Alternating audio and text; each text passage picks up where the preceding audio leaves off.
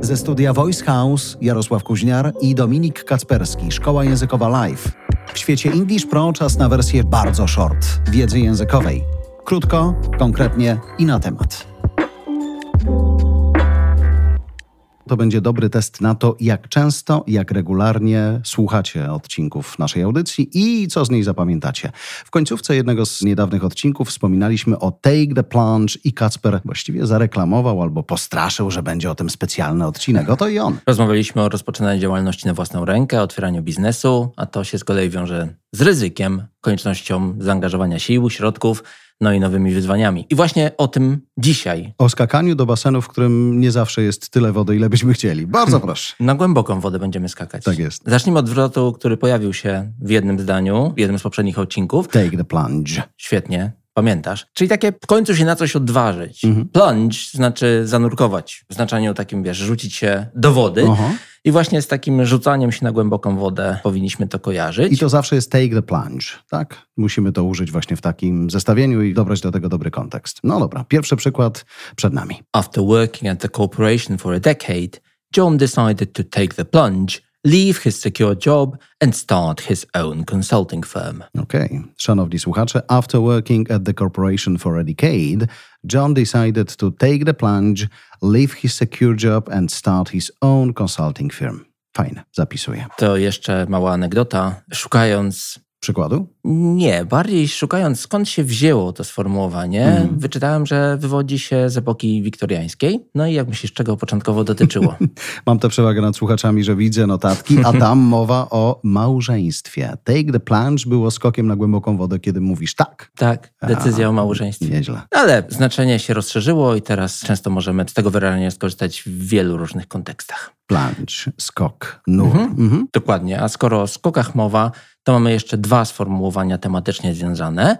Jump in at the deep end i jump in with both feet. Ups, uwaga. Jump in at the deep end i jump in with both feet. Dobra, a gdyby zanim pójdziemy sobie dalej, zanim jumpniemy, to jak to przetłumaczyć? Jump in at the deep end. Czyli dosłownie wskoczyć po głębokiej stronie, mhm. w domyśle basenu zapewne. Dobra. A to e, jump in with both feet? To będzie miało odniesienie do stopnia zaangażowania. A, okej. Okay. No dobra. Do tego za chwilę dojdziemy. Zacznijmy od jump in the deep end. Sięgniesz po to sformułowanie, kiedy będziesz mówić o tym, jak ktoś podejmuje ryzyko, przede wszystkim bez przygotowania mhm. i być może również bez doświadczenia. Okay. Mamy przykład. I'm not sure if I'm ready to start my own business, but I'm willing to jump in at the deep end. Zmierzę się, spróbuję. I'm not sure if I'm ready to start my own business, but I'm willing to jump in at the deep end. Mhm. To już trzeba sobie troszeczkę pokombinować. Nie jest to proste słówko do zapamiętania, ale po to tu jesteśmy. Inny przykład? The sales team had to jump in at the deep end when they were tasked with increasing sales by 20%. Okay. The sales team had to jump in at the deep end when they were tasked with increasing sales by 20%. Mhm. Czasem nie ma wyjścia, czasem trzeba skoczyć na głęboką wodę. No dobra, pytałeś się o to, czym te sformułowania się różnią. Mhm. Jump in with both feet określa sytuację, w której wymagane jest pełne zaangażowanie. Musisz w coś wejść pełni, tak? Nie ma wyjścia, okej. Okay. Mhm.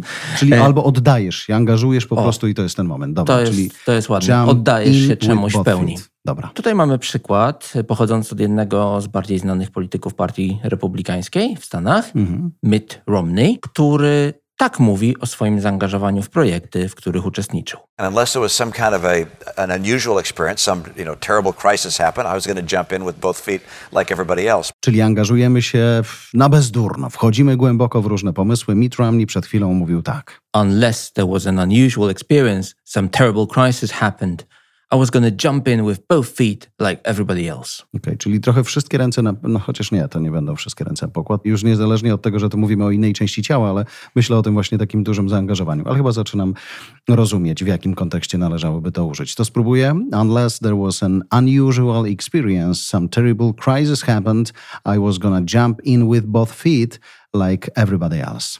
Mhm. Po to wyrażenie można też sięgnąć z powodzeniem w kontekstach prywatnych. Wyobraź sobie, że decydujesz się rzucić wszystko i przenieść się do NYC, New York Cały City. ja, tak jest.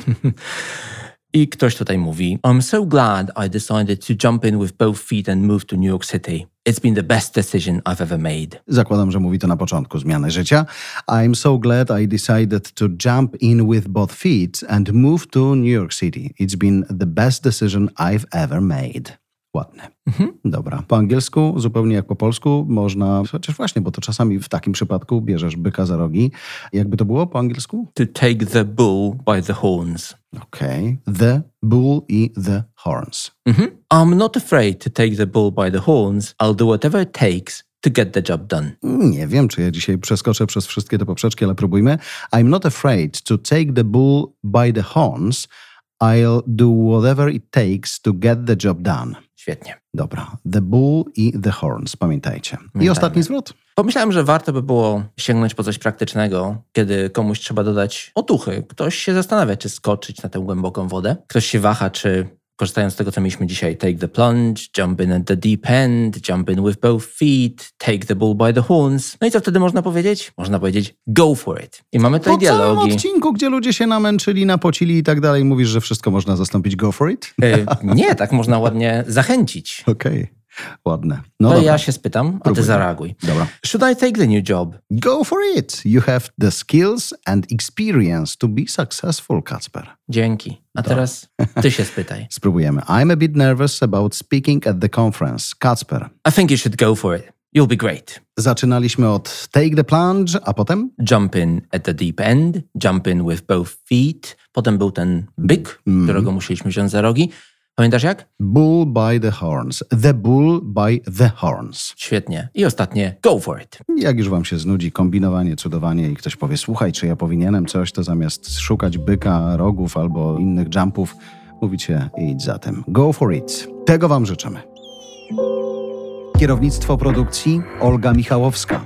Redakcja Agnieszka Szypielewicz. Dźwięk Kamil Sołdacki. Redaktor naczelny Voice House Jarosław Kuźniar.